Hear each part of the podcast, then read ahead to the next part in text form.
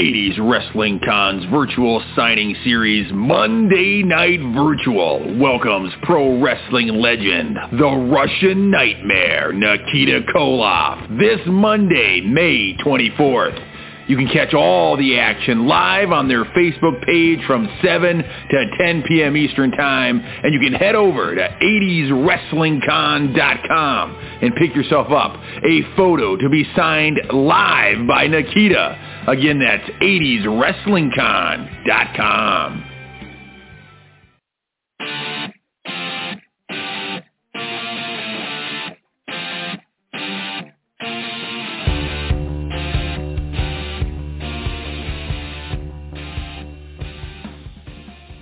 Ladies and gentlemen, just like every day, today is a great day to talk 80s wrestling. Welcome back to 80s Wrestling, the podcast. My name is Jumpin' Jay, and as always, I'm joined by the New Jersey Nightmare, Tommy Fierro. the New Jersey Nightmare, huh? That's a good one, right? Yeah, I guess that is a good one, man. It is a good uh, one. Very fitting for the signing that you have coming up in just, what, four days? Yeah, man, we have uh, we have Nikita Koloff this Monday night for our next live virtual signing. Uh, you can uh, head over to our website, 80swrestlingcon.com now.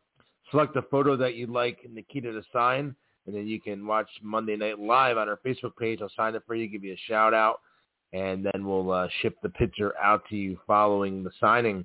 We had uh, just uh, Rowan and Darren Young this past Monday a lot of new eyes on our signing uh, for this Monday. Some of the newer generation fans were watching. As you know, primarily we, we just do 80s wrestlers, but we're trying to switch it up a little bit, which would be, you know, fitting since we relabeled it Monday Night Virtual, so you don't have to have just 80s guys. So we had those guys this past Monday, and this Monday is Nikita. We got a ton coming up. I'm sure we'll talk about it later in the episode and throughout the weeks. But today is a very, very, very special episode of 80s Wrestling, the podcast, because today, as we're filming, uh, filming this, taping this on um, May the 20th, this is the 10-year anniversary of the passing of Randy Macho Man Savage.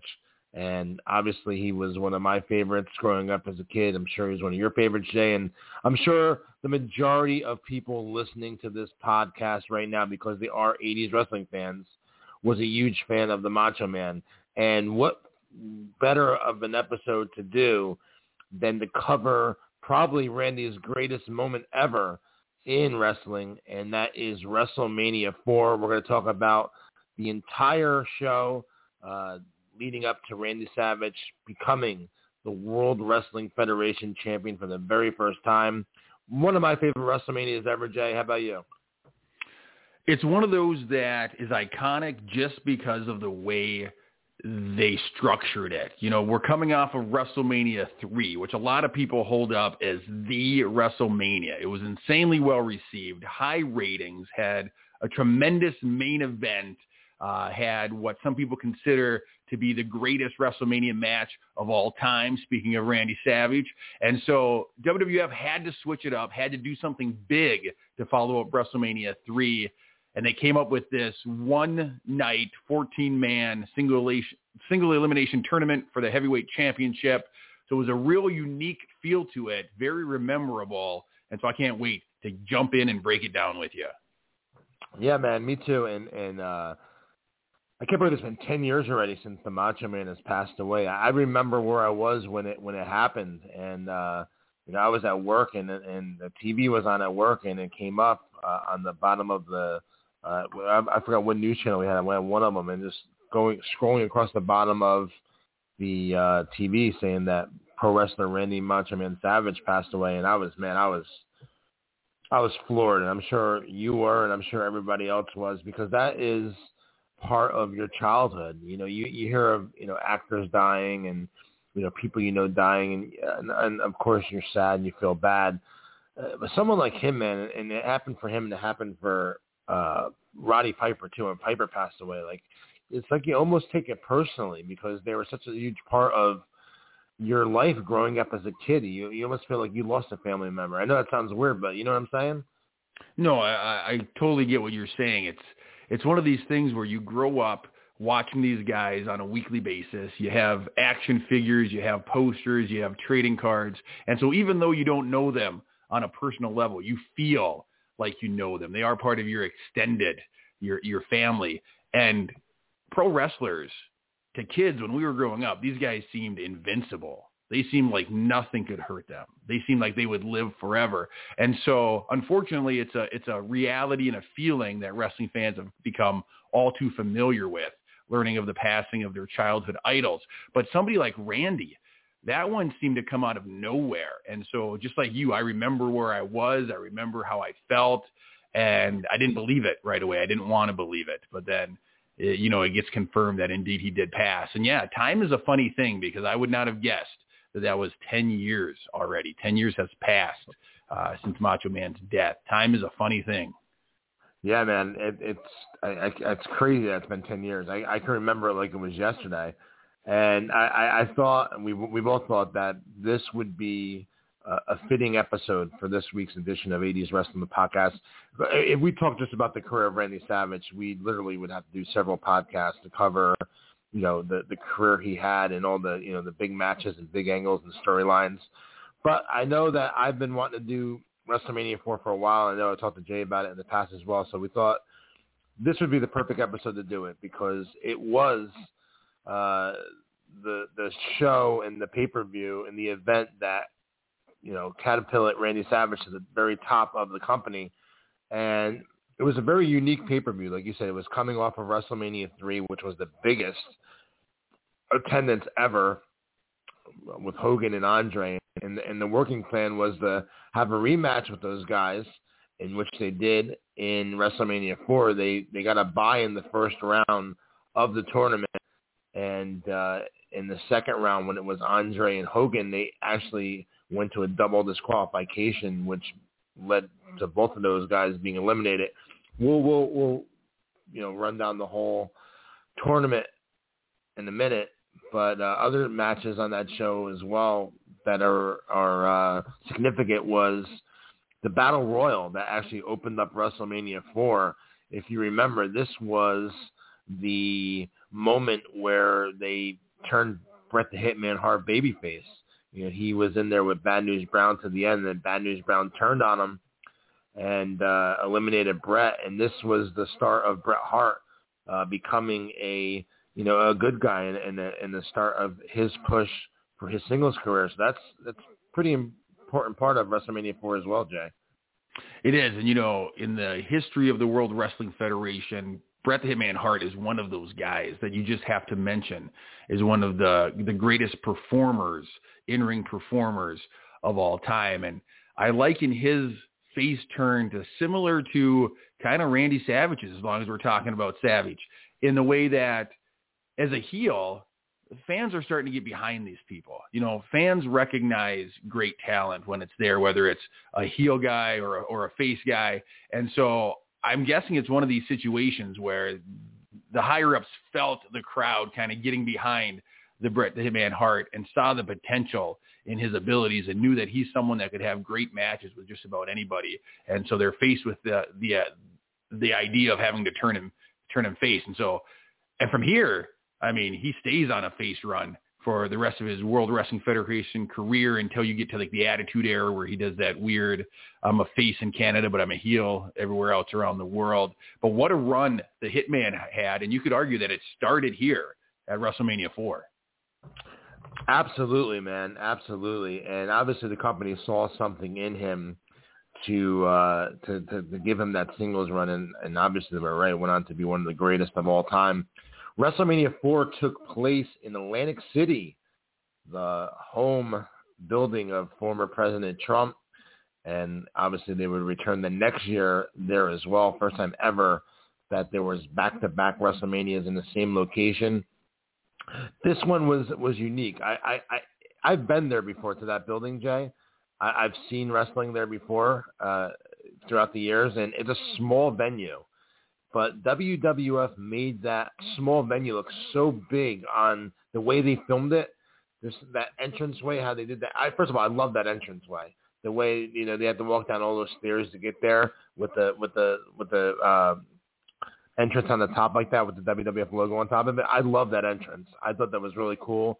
I love the way that they uh, they filmed it because they made the building look so big. In actuality, it, it's it's a small building, uh, but the way they shot it made it look big. But it was such a huge difference from the the previous year's WrestleMania, which had 93,000 people. It was in a huge, you know, stadium.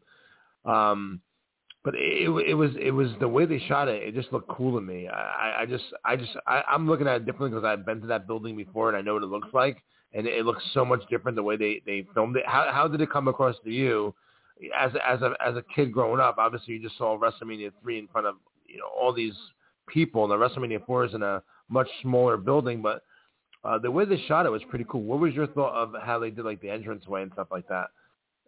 the entranceway is iconic. That that like you said, coming down right by that logo, and then what seemed to be a very long walk to the ring. As a kid, you don't really pick up on the size of an arena. I would have never guessed it was so much smaller than the year before. Like you said, WrestleMania 3, 93,000 fans.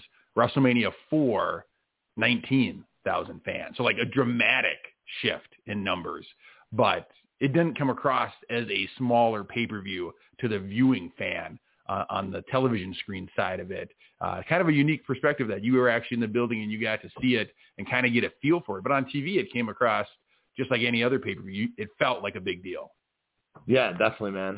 And uh, I guess we can start off by, uh, you know, we'll start off by talking about the the opening match, which was the Battle Royal uh, for WrestleMania 4. It was Bad News Brown winning the Battle Royal defeating uh, Bret the Hitman Hart as the final contestant in there.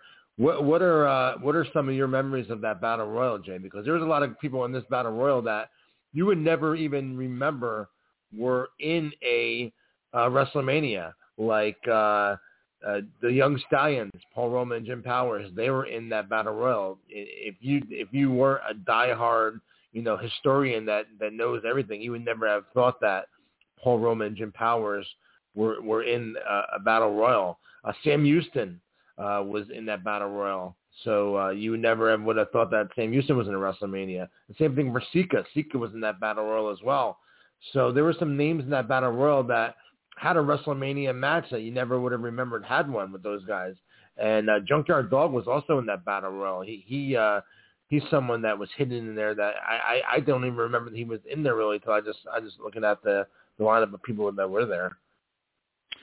I'm a huge fan of the battle royal type match, and I think if you're going to start off a big time pay per view, that's a great first match because the crowd's going to be into it because they're seeing not just a singles match, not just two participants, but like you said, they're seeing, you know, 20 people come out for this battle royal. And some of those wrestlers that you mentioned, they probably wouldn't get a singles match on a WrestleMania card that year. And so it's a great opportunity for them to get on the card, to get a WrestleMania payday, for fans to see them. And that's a match that's going to excite people. Right out of the gate, you get 20 people in an over-the-top battle royal. I mean, people are going to be into that. And so I love that that's what they chose to start this big event with. Absolutely, man. And and and and just to list the, the names that were in that battle royal, I, I just mentioned some of them. Uh, Boris Zhukov, Nikolai Volkov, the Killer Bees, Danny Davis, George Steele, Harley Race, Hillbilly Jim, the Rougeau brothers, um, Young Stallions, Ken Patera, uh, Ron Bass was in there. That's another one that a name that you, you don't think of when you think of WrestleMania. Ron Bass was in there as well. So there were some significant names from that time frame that never had a, a chance to be a part of a WrestleMania that got to uh, thanks to that battle royal. So uh, I'm actually going to probably go back and watch that battle royal just to to uh, to to relive some of that because I don't remember some of these guys that were even in there because it's the first time I've, I'm I'm I'm reading this. I, I haven't watched WrestleMania 4 in a while, so definitely want to go back and check that out. Uh, next up started the first round of the WrestleMania 4 title tournament. The opening match was Jim Duggan against the Million Dollar Man, Ted DiBiase, five minutes and two seconds. And uh, Ted DiBiase picks up the win here. Uh, Jim Duggan was just coming up in his own at that time as, as being a hot new. Uh, well, he wasn't really new. He was he was there for a year at this point. But I mean, as far as like climbing the ladder as one of the top baby faces in the company, uh, Ted DiBiase, obviously, you know, red hot, red, red, red, red hot as the heel at this point. A great match to open up the uh, the title tournament you know, it is a great match, and we were lucky enough to have Mr. DiBiase on this show uh, a few weeks back, and he talked about this event, and he talked about the different opponents he had and the different styles they had. And now the WWF did a nice job of building up Ted DiBiase going into this pay-per-view. And so as a fan, as much as you hated DiBiase at the time, you knew that he was going to do well in this tournament. And so while I loved Jim Duggan as a kid, I really didn't have much much hope that Jim Duggan was going to be able to to beat DiBiase in round one. Uh, and and of course he didn't. Ted DiBiase goes on, uh, like you said, to beat Jim Duggan. But what a what a contrast in styles between these two wrestlers. And so it's a unique matchup. Um, and I'm happy that Duggan was part of the tournament. But yeah, DiBiase was definitely going over. Jay, before we, we, we go further into this, and, and I, off the air, I told you mine. Who was your favorite to, to win this tournament before the tournament actually started? As a kid, who did, who were you rooting for, and who did you think was the win? If it was the same answer or a different answer?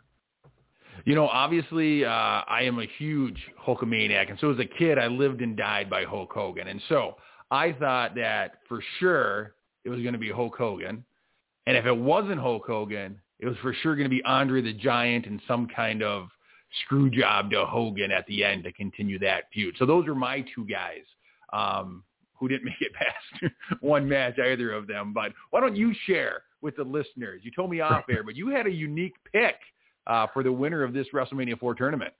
Yes, I did, and uh, I don't know. Actually, you know, as as as the show started, uh, we started doing the show. It came back to me why I picked this person. I'm going to tell you why here on on the on the show. I actually was rooting for and hoping that Don Muraco was going to win the WrestleMania 4 uh, title tournament, and I told you this before, right before we started taping this, and then I started thinking to myself, why? Why did I pick him? Why, I'm trying to think why did I think he was going to win? Why did I pick him? And I remember now, uh, we actually, as as a kid, uh, when I used to go to the Meadowlands Arena in East Rutherford, New Jersey, we were sitting next to, and I don't remember exactly who it was as a kid. I have to ask my mom. Maybe she would remember. Uh, we were sitting next to someone that was related to Don Muraco. I don't know if it was his mom. It might have been his mom it was somebody. It was somebody though, because at this point, Don Muraco actually lived in New Jersey. A lot of the guys lived up this way because you know they, the majority of their stuff was up this way, and I don't know what happened. And my mom actually wound up giving the the lady, which I believe was I don't know, it was mom or was a family member or someone. Uh, she gave her the our address, and they were going to send us a autographed picture of Don Muraco. And sure enough, a couple of weeks later, we got one in the mail. So I always thought it was so cool as a kid that I got a autographed picture of Don Muraco, and uh, I think maybe that's why I was rooting for him to uh, win the uh, win the title tournament. You know that makes sense, Tommy, because if he wins that tournament, the the value of that photo goes through the roof. And so you were just looking for that investment to pay off. That's a smart smart businessman even back then, Tommy. Yeah, man. And I'll, I'll just go off subject for just one second. I remember also uh, as a kid at the Meadowlands Arena, one show I was sitting in an area where you the side locker room of the of the building was there and some of the guys would walk out and and and peek their heads out and watch some of the the matches that were going on. And you were able to see some of the wrestlers doing that. And I remember one time Shawn Michaels when he was still with the Rockers he came out and he was looking out and watching and I gave him my program, the insert where you know they had the the match lineup, the white sheet they gave out with the matches, and I remember him signing that for me as well. So uh, that was at that arena too. So I got an autograph there from Shawn Michaels one time. Look at you, Tommy, meeting, rubbing elbows with all the the big guys before they hit it mainstream. That's awesome. Do you still have that autograph? Somewhere I do, yeah. Uh, I remember also the first time I ever met a wrestling personality was after a show. My mom used to take me to William Paterson College in Wayne, New Jersey. I actually saw WrestleMania 4 there on closed circuit uh, TV. Uh, after the show, there was a pizzeria, not WrestleMania 4, but a regular house show. There was a show, uh, pizza place across the street from the, the college. So we went to the pizza place to get something to eat after the show, and Dick Woehrle was in there. And I got an autograph of Dick Woehrle, the referee. That was the first time I ever met anyone. It was pretty cool. That is very cool. Yeah, anytime you can meet someone as a kid, when you meet somebody that's involved in wrestling, if it's somebody you've seen on TV or just somebody you know is involved in the industry, it's kind of an out of, out of body experience. It's weird meeting those type of people for the first time, uh, but very cool. And it sounds like your mom was all about taking you places to to get you in in the mix with these guys, which is a good job for Mommy Fierro. yeah, man. So uh, I am sorry, I didn't mean to get off topic there, but I think that's why I picked Don Muraco. Uh, I was trying to remember why I picked him, but uh, Don Muraco actually was up next against Dino Bravo, and he won by disqualification in four minutes and 54 seconds, which would lead to the next round, which would be DiBiase and Muraco, but we'll get into that in a little bit. Next up was Ricky Steamboat against Greg Valentine. Greg Valentine wins this in 9 minutes 11 seconds.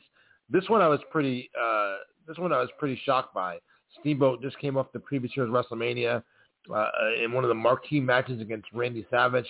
Uh, this time he loses in the first round against Greg Valentine. That has to be considered a, a shock.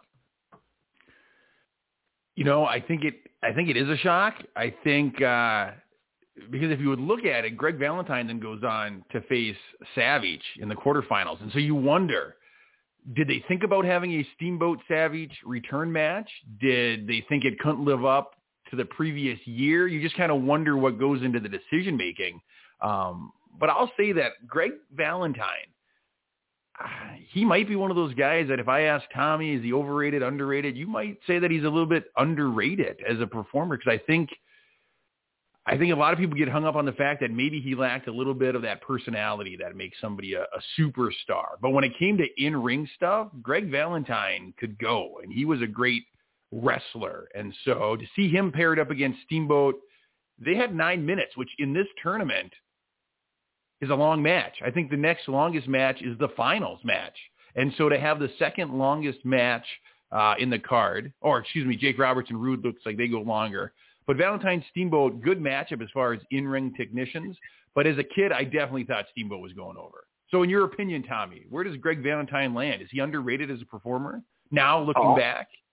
I, I, I definitely think so, man. I definitely think so. I think he was a great performer, and I think that he's he's uh, one of those.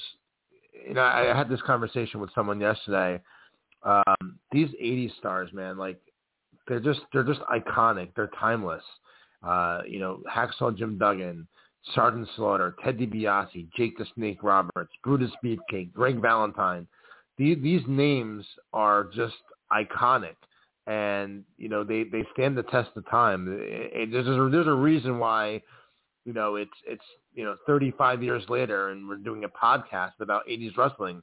It's because these guys and these characters were just such larger than life entertainers and performers and and Greg Valentine definitely fits into that uh, mix of guys that you're just never going to forget. Greg the Hammer Valentine. When you hear 80s wrestling, you cannot not think of Greg the Hammer Valentine. He was one of those names that you know was always around. And like you said, he had the LJN figures, he had the Hasbro figures. You know, I mean, he's just he's just an iconic name. So yeah, I think you you bring up a good point, Jay. I think that if you're looking at the grand scheme of things, I, I do think he is underrated because he's one of those household names that everyone that ever followed wrestling will remember from 30, 40 years ago. There's no question about it. If you if you interview, you know, a thousand wrestling fans and and they all watch wrestling from that time frame, all thousand fans are going to remember who you know Greg the Hammer Valentine is. There's no question. No question. Which brings us to the next match on the card, which has the man of the hour, Randy Savage, going up against Butch Reed. Randy Savage has Miss Elizabeth in his corner. Butch Reed is accompanied by the Doctor of Style Slick. This one goes four minutes, nine seconds. and sees Randy Savage pinning Butch Reed. Any memories of this match, Tommy? Yeah, man. I, I first of all, the, the first thing I think of when I remember Randy Savage in this tournament is how cool it was that every round he came out with a different, you know, different robe, and Elizabeth came out with a different outfit on. Uh, it was really cool, and and I I love, and I talk, I know we talked about this in the past when when uh, Butch Reed passed away. I loved Butch Reed in WWF. He's you talking about underrated. He was underrated. He was someone that I I loved his work. I loved his character. I, I loved Slick with him. And, and a quick shameless plug, we're actually doing a virtual signing with Slick on September the 20th. And uh, photos are available now on 80swrestlingcon.com. You can pick a photo out now uh, for Slick, and he'll sign it for you and give you a shout out. But I, I loved look how quickly I did that and, and made it. was um, but yeah, I, I love the fact that he wore a different robe every uh, every match, and how Elizabeth wore a different outfit. And I think that Butch Reed, you know, Savage has to go through has to go through a, a, ton of different people here to get to that finals. I think that he was a a good uh, choice, a good fit for the first round. I agree. I love Butch Reed. I love his working style. I love his presentation. And I think it was a good opening match for Randy Savage. It's not somebody who posed a huge threat to Randy Savage, but it was somebody who, you know, could have got an upset win over Savage, could have pulled something off, especially with Slick on the side there. So it wasn't a, a gimme by any means. And so it's a great way to start Randy Savage's trip towards the championship match here. Yeah, absolutely. I, I definitely agree. And, and I, again, I think that Butch Reed was uh, very underrated as well. Next up was a battle of the big boys. We saw Bam Bam Bigelow take on the one-man gang. This is a quick one, Jay.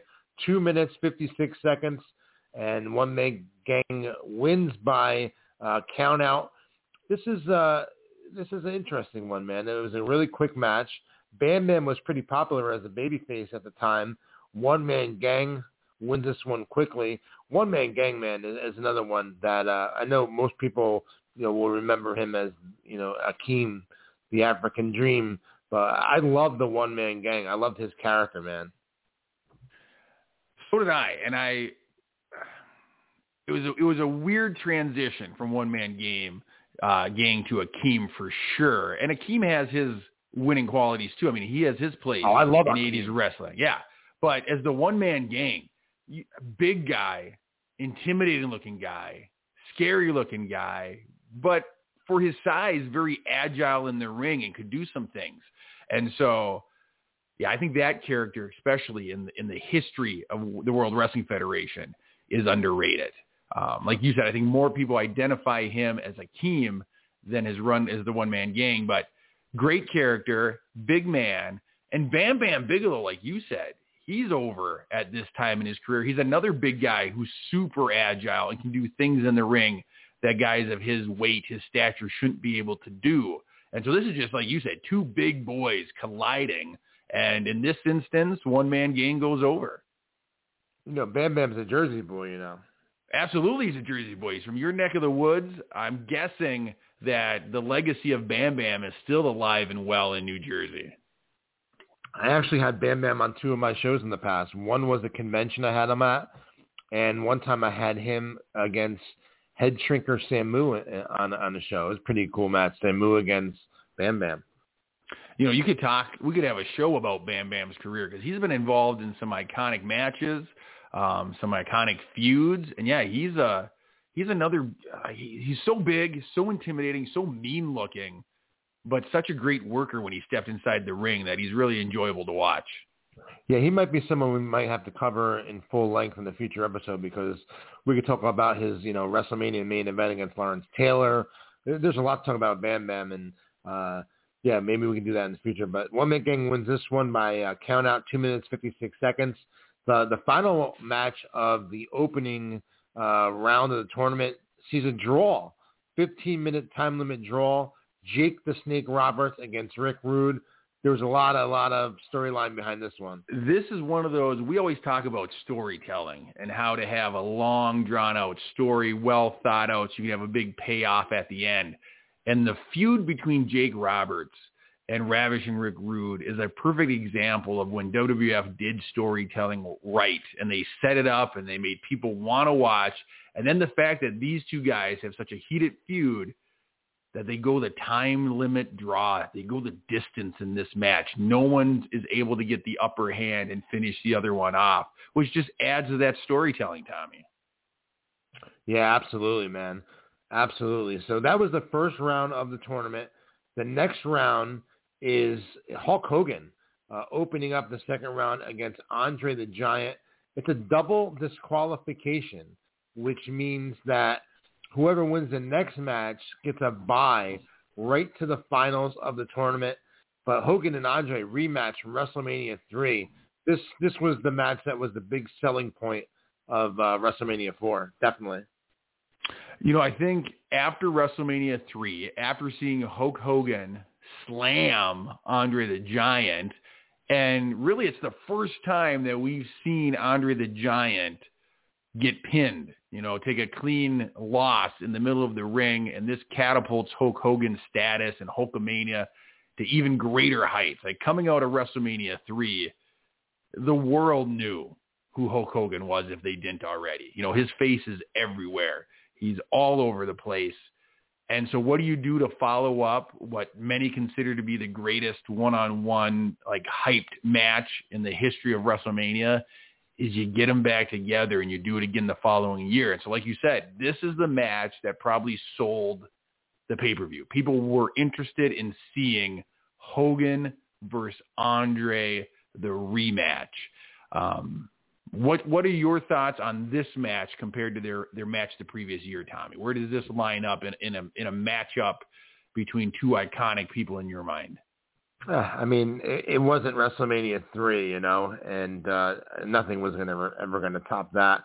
And you know, this was mixed in with a, uh, you know, a tournament, which means that you know that while the while the spotlight is on them because you know that was the selling point was to see those guys collide again you know, it got it got you know, in my opinion, a little bit lost in the shuffle with the whole grand the whole grand scheme of the title tournament itself.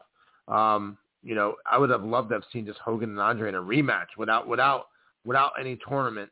You know, they could have built it up for a year again. You know, Andre could have said, you know, you got lucky, blah blah blah. They they could have they could have done whatever to, or even when they did the the referee, uh, when they did the the twin referees and they screwed them out of the title, they could have you know made the title vacant and then had you know Hogan and Andre at WrestleMania 4 to determine who the champion was going to be. They could have did that as well. That would have been awesome. So I, I think that Hogan and Andre in a in a singles match with no tournament involved as a you know rematch from WrestleMania 3 could have could have been even a bigger selling point for the the WrestleMania 4 card itself than the actual tournament itself.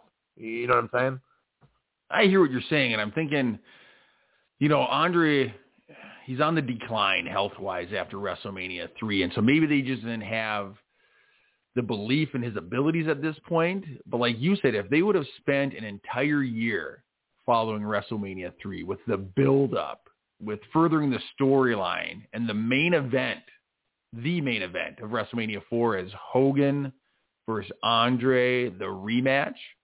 I think that that would have drawn I think that would have drawn even bigger numbers than this one did because I think, like you said, people were interested, no doubt, in seeing the return match. People were no doubt interested in seeing Hogan Andre the return, but it wasn't the main event. It wasn't the end all say all match. It wasn't winner of this goes home with the strap. It was part of the tournament, like you said. Interest was definitely there. It falls short of their match at WrestleMania 3 for sure. Like I said, Andre's on the decline here. It didn't have the the build up. It didn't have the the weight of the championship like WrestleMania 3 did. But still, anytime you see Andre and Hogan in the ring together, it's a good day. And so I'm happy that they had the return match. But like you said, it wasn't the focal point. And so, and they didn't, the match itself didn't run like it was the focal point like it did the previous year. Yeah, yeah. Ne- next up was Ted DiBiase and Don Muraco, which saw Ted DiBiase win this in five minutes thirty five seconds, which means that Ted DiBiase gets a, a, a, a pass right to the finals because with Hogan and Andre being eliminated, DiBiase moves right to the final round. Uh, there goes my chances of Don Muraco becoming the WWF champion.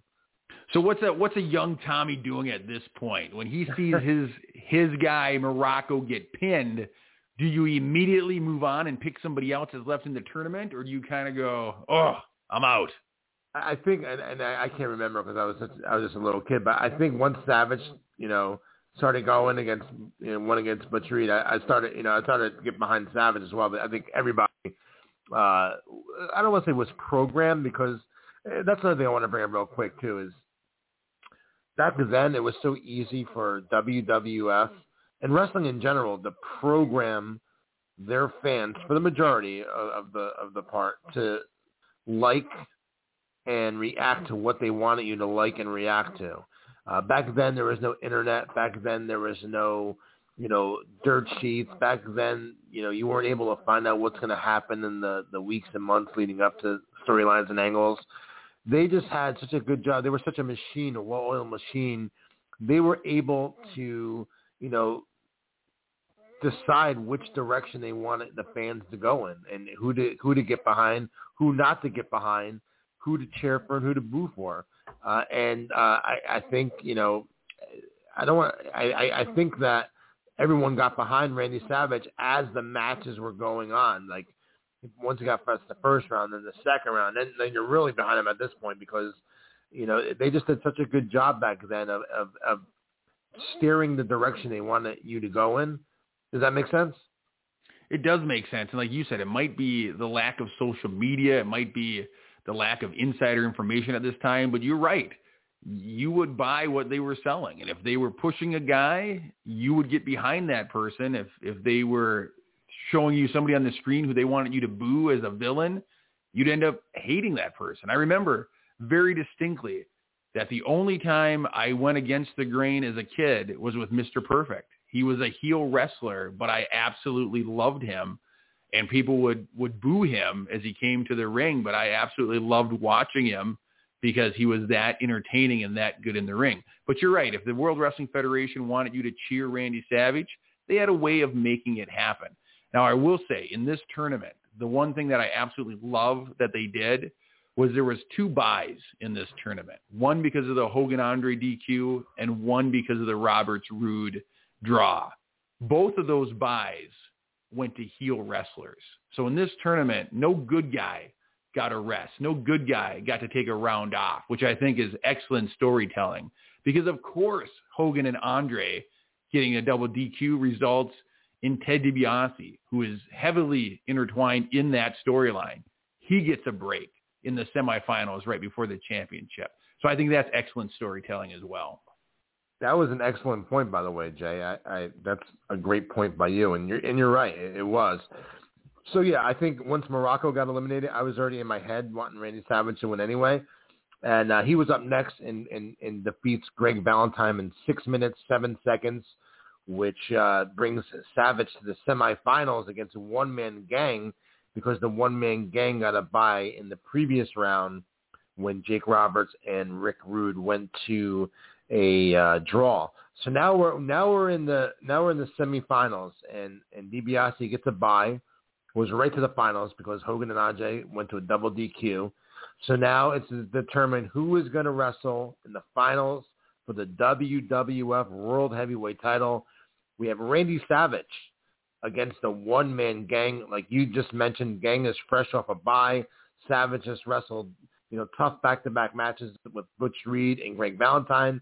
So you're questioning, can the Savage still have enough in the tank to defeat the one-man gang, who is ginormous compared to the Savage and is much fresher than, than Savage is. And Savage wins this match by disqualification, four minutes, five seconds. Are you surprised by the DQ finish here leading to the finals, or do you think maybe you know, maybe the company thought that one man gang, since he's such a big, massive heel, could be a future opponent for Randy Savage. So they didn't want to, you know, uh, hurt that by having him lose clean to Randy Savage here. as I got to go back and I got to watch to see what the announcers say because I haven't watched this pay per view in a long time. But as a kid, I remember my thoughts were, well, one man gang can be bought by Ted DiBiase. Savage probably can't be, and I don't remember if that's something the announcers put in our put in our mind at that time. But I remember thinking, one man gang's a villain. Ted DiBiase is a villain there's a good chance that the money can get to one man gang and he can be bought and then the championship will go to Ted DiBiase. So I remember really rooting for Macho Man just for the sake that the title would have a true winner and not a bought and paid for championship like the Million Dollar Man had tried to do before on that unforgettable main event uh, episode. And so I was really rooting for Savage here do you remember, did, did the announcers put something like that in our mind, or is that just me as a young kid thinking about Ted DiBiase's dirty deeds? No, yeah, I, I think, I, God, so so long ago, I think that I might have thought the same thing, man. So uh, yeah, Savage wins by DQ. Now we're going into the finals. We're gonna pause on that for a minute before we get to the final match, uh, and, and and talk about the rest of the show for WrestleMania 4 outside of the tournament. Uh, the Ultimate Warrior was in a singles match. This is his first WrestleMania, Jay, and he defeats Hercules with Bobby the Brain Heenan in four minutes, 29 seconds. What do you remember as a kid seeing the Ultimate Warrior in his first WrestleMania? Well, I remember, you know, the Ultimate Warrior, obviously his physique. Uh, he's an incredible character, but his physique at this time, you know, he's a powerhouse. And Hercules is known for his strength as well. And so I love that it was kind of a matchup of power versus power. Obviously, at this point in his career, the Ultimate Warrior not ready to be a main player in the tournament bracket. They could have thrown him into the battle royal to start the match, but I love they didn't do that. They gave him kind of his own moment to shine here as he goes up against and defeats Hercules. I'm, I'm, just trying to remember. I know that Ultimate Warrior debuted in 1987. Let me. I'm just trying to see when he. Oh, he he debuted in June of 1987 as as a Dingo Warrior on uh, house shows. So he he didn't really. He, so he's been in June. Uh, he defeated several jobbers over the months they're saying, and then his first looks like his first like program or first match against bigger guys was against Rick Rude in December '87, and uh, yeah, it looks like Hercules was his first really uh, angle that he had. So Warrior really didn't have that much uh, experience in time in the WWF at that time, leading into his first uh, WrestleMania, because you know he was doing pretty much you know enhancement matches with, with with guys for a while, and really wasn't in any programs or or feuds. So uh, this was you know pretty much you know I don't want to say rookie Ultimate Warrior, but it, it kind of was because uh, this was really like his first you know marquee match. It was. It was his first kind of big stage performance, and so nothing real spectacular about the match. Um, we didn't even see his finisher in this match, but he gets a nice little spot on the card.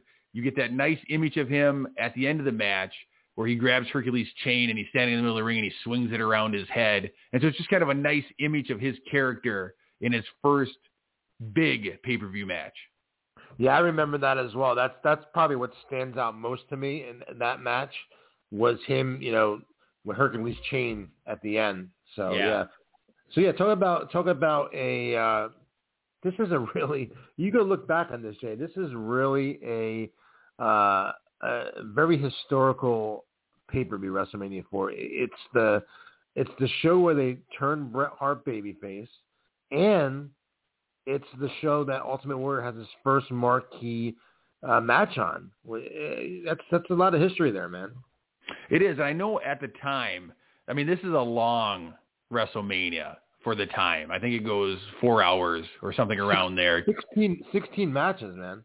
Yeah, it's a long, and so to sit and watch it all would take a long time. But if you're a fan of 80s wrestling, like you said, there's some history here and there's some some matches that maybe at the time you really didn't take appreciation for, but as you go back now and see these things, yeah, it means a little bit more to you when you have some perspective. And so um, it's tough to follow WrestleMania 3. So it probably did not get the acclaim that it deserved at the time, but as a is a point in history, this is a big one. Yeah, and talk about history as well. Demolition uh, captured the tag team titles, defeating Strikeforce uh, in at, at, this WrestleMania as well. So I mean, that's another you know historical moment. Uh, this this this this looking back on it now, now that we're reviewing this, this is a lot of history in this show. You have Bret Hart babyface turn, Ultimate Warrior's first marquee match, Demolition win the tag titles, Randy Savage winning his first world title. I mean, there's a lot, a lot of stuff there, man. A lot of stuff. Uh, another non-tournament match as well was Brutus Beefcake defeating the Honky Tonk Man uh, by disqualification. Uh, this was for the Intercontinental title. I thought for sure that uh, Brutus was going to win the Intercontinental title uh, going into this match as a kid. I would have loved to have seen Brutus Barber Beefcake come away with the championship uh, title here in this match. Beefcake was just one of those characters that as a child, it captured your imagination. You loved everything about it. Honky Tonk Man, another classic character. Like these two, the, the gimmicks that these two guys had were amazing for the time, and you loved both of them. You loved to hate Honky Tonk Man, and you loved to cheer for Brutus the Barber Beefcake, and you would have loved to see Brutus slap on that sleeper hold, put Honky to sleep, capture the title, cut his hair. Like it would have been an amazing way to to transfer that IC title, but not meant to be. Yeah, and again, we we talked about this many times in the past on on the podcast. I, I think Brutus never got his just due uh, for what a, a major part of that WWF golden era that he played one of the top baby faces throughout that era. And uh, he, he's someone that, you know, technically he's not Dean Malenko, obviously. He's someone, in my opinion, that is grossly uh, underrated as far as his contributions uh, to the product at that time. You could even talk about that SummerSlam event with Zeus from the No Holds Barred movie. They needed another top babyface to team up with Hogan, and they chose Beefcake. I think people forget that Beefcake was a top babyface in the company. He was somebody that people were interested in seeing. It was somebody that company could trust to have a good match with just about anybody on any spot of the card. I think some of the things that go against him, uh, unfortunately, that accident that that really sidelined him when he ended up hitting his face in that parasailing accident. That really took him out of action for a long time. And then as you hear other wrestlers give interviews and talk, unfortunately it sounds like his friendship with Hogan might have might have held him back or some people think he got advantages that maybe he didn't deserve. But from an in-ring performance standpoint as a fan when you watch him, he's definitely one of the guys that always produced and always did what he could with his spot on the card. And so I would agree underrated for his ability and his contributions to the business at this time.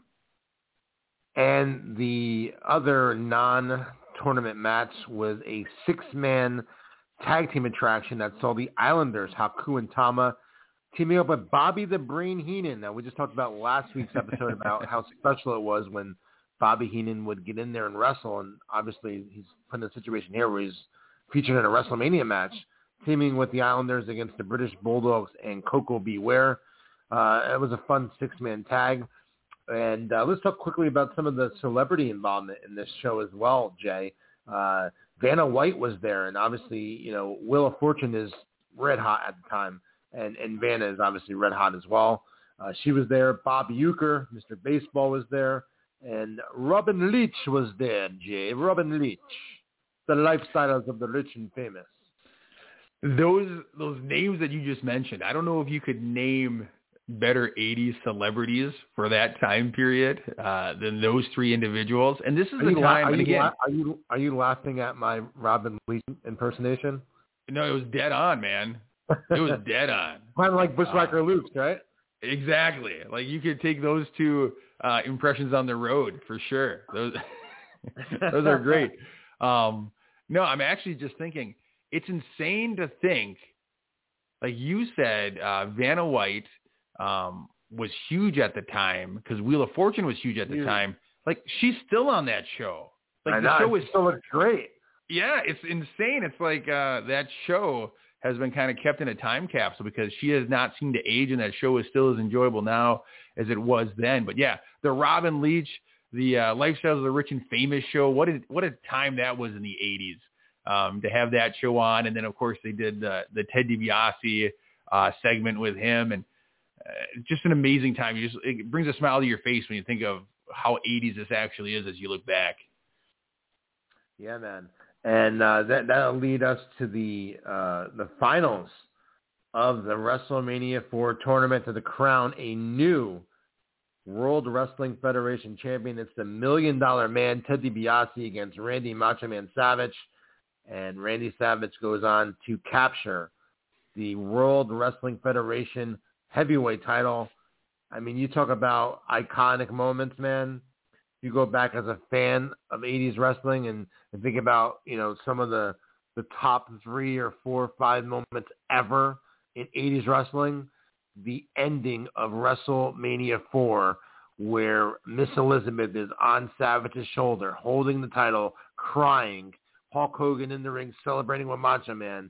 Man, you don't, you can't get outside of Hulk Hogan body slam and Andre at WrestleMania 3, you really can't get a bigger moment than the ending of WrestleMania 4, in my opinion. The thing I love about 80s wrestling is they had a way to have these feel-good moments, like you said, these endings, these feel-good moments where they end the show on such a high note that as a fan, you walk away thinking, this is the greatest thing ever. Uh, and this is definitely one of those moments. They did it right. First, you have you know, the storyline is great. You have DiBiase, who's a fresh man because he's got, you know, the last round off. You got Savage, who came through these grueling matches. He's he's tired. He's worn down.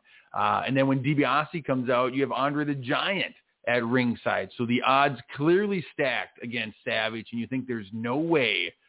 And then who comes to sit on the ring side of the Savage side of the ring? Who comes to be the great equalizer and help the match be fair, none other than Hulk Hogan. And so as a fan, yeah, you're all into this. You, you think it's the greatest thing ever. And then when Savage ends up winning, like you said, that moment when Elizabeth is on the shoulder, tears are flying, it, it, it doesn't feel more real than that moment. And so yeah, you leave this pay-per-view on such a high note that you just want to come back and see what, what comes next in this saga.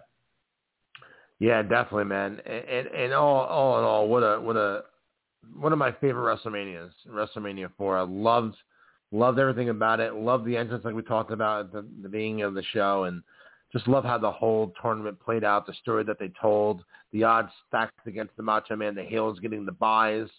Just every, it was just a fun, fun, fun pay And, uh, and, and as we made mention of, there's such significance behind this show where you know they turned you know Bret Hart.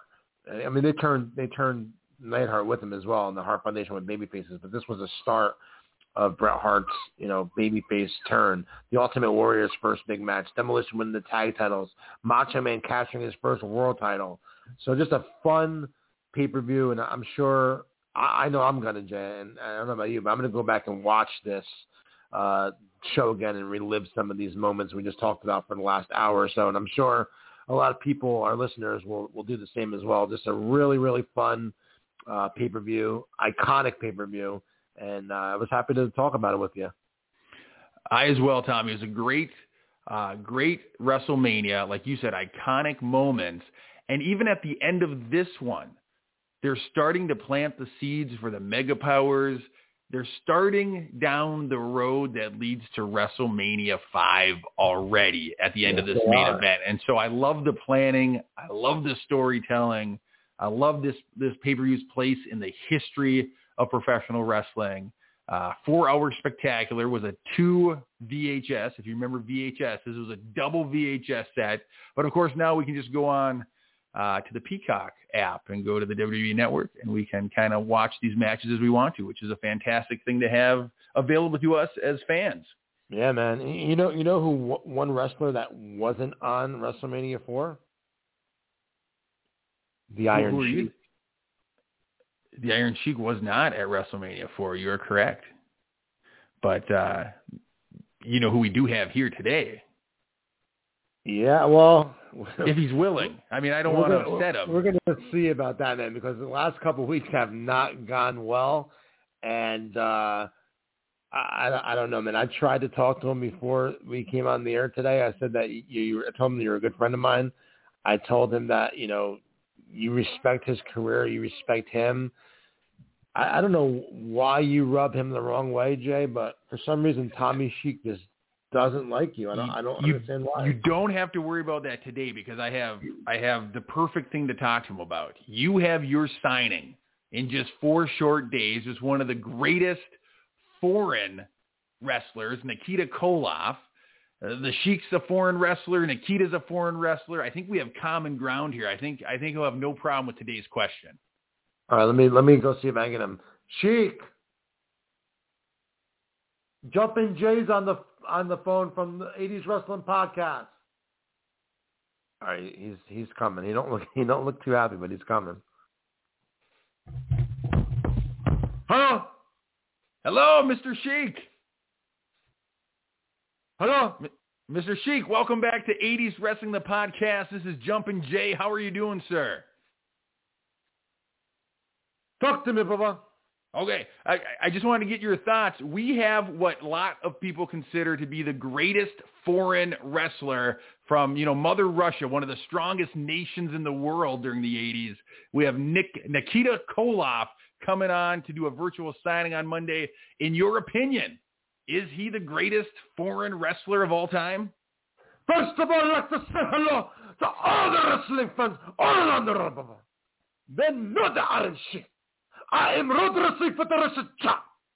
I am the Olympic gold medal champ. WWF Road Tag Team champ with Nikolai Volkoff, Baba. They know the Iron Sheik. Eh, eh, Yes, no, no argument from me. Every, everybody knows who you are, but we're talking about Nikita Koloff. No question.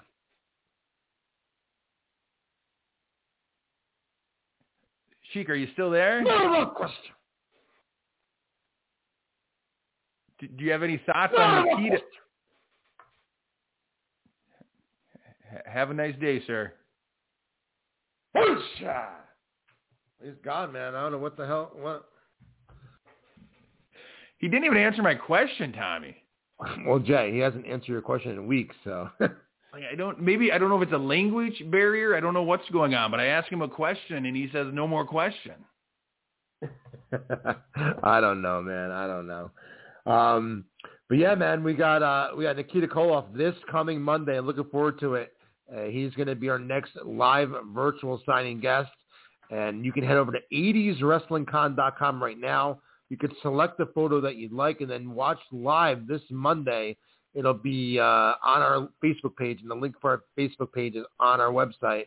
And uh, Nikita will sign your photo for you give you a shout out, and then we'll ship out the photos to you after the signing. We got some big ones coming up in, June, Jay. Uh, we have June 7th, the Rock and Roll Express, Ricky and Robert. Really looking forward to that one.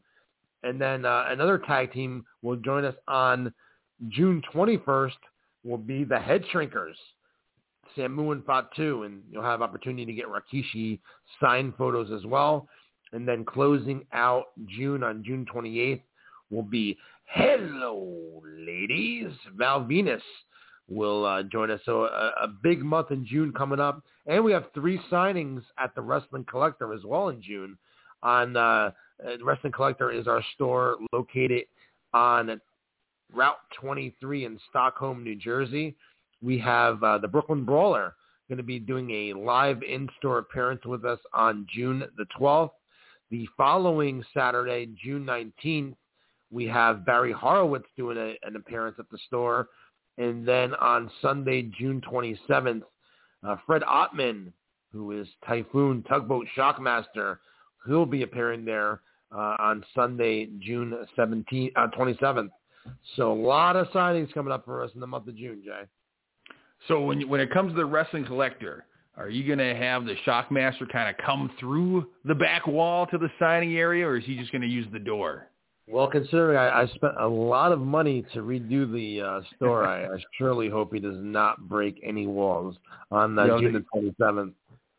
You'll have to tell him just just use the door this time. Don't uh, don't come crashing through the wall.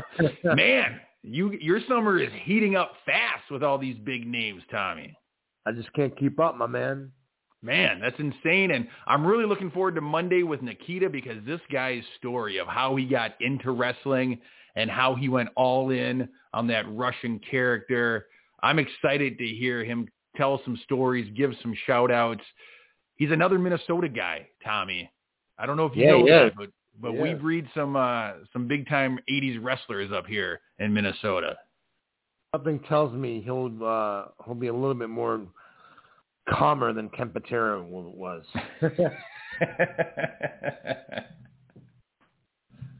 ah, Jay, what do you got? What do you got planned this weekend? Anything good? Well, you know, I got to get, uh, you know, spring is here, and so it's been a little rainy the last couple of days in Minnesota. So the grass, she's greening up, she's starting to grow, and so I got some yard work on my to-do list. Uh, what's things like in New Jersey? How's the weather? What's going on? Oh, it's it's like summer here right now, man. It was like almost 90 degrees yesterday. It's going to be in the 80s, high, higher 80s today. Uh, just uh, plugging along, man. Going to the store, working the store, and uh, just trying to uh, just trying to go with the just trying to drive the train I'm riding right now, man. It's it's it's it's a little overwhelming doing you know signings every week like we've been doing. This will be our third this will be our third signing in a row for uh, uh, Mondays ago, coming up this Monday, and then the following Monday we have off because it's Memorial Day. But then we have three Mondays again in in June. Uh, you know, I'm I'm I'm I'm a one man show, so I, I I not only process all the orders, but I actually personally mail all the orders out. So, um, you know, I, I just get done, or not even get done, you know, sending out all the orders, and the next one's here already. And when you do it every week, it it, it becomes challenging. But I'm just trying to uh, keep plugging along, man. That's all I can do. You know, I I, uh, I put all this stuff on my plate, and now I got to eat it. You know. That, like Dusty Rhodes used to say, man, you're living on the end of a lightning bolt, brother.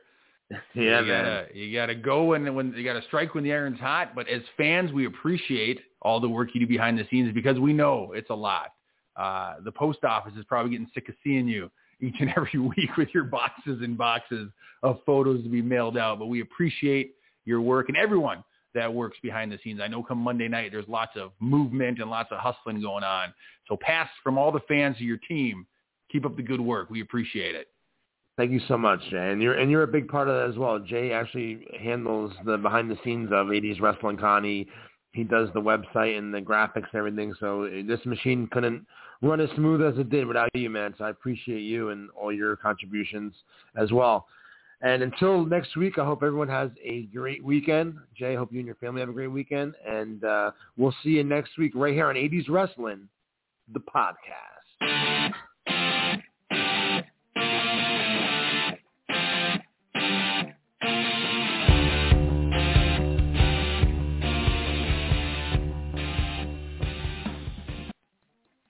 Hello, it is Ryan, and I was on a flight the other day playing one of my favorite social spin slot games on ChumbaCasino.com. I looked over the person sitting next to me, and you know what they were doing? They were also playing Chumba Casino. Coincidence? I think not. Everybody's loving having fun with it. Chumba Casino is home to hundreds of casino-style games that you can play for free anytime, anywhere, even at 30,000 feet. So sign up now at ChumbaCasino.com to claim your free welcome bonus. That's ChumbaCasino.com and live the Chumba life. No purchase necessary. Group. Void were prohibited by law. See terms and conditions. 18 plus.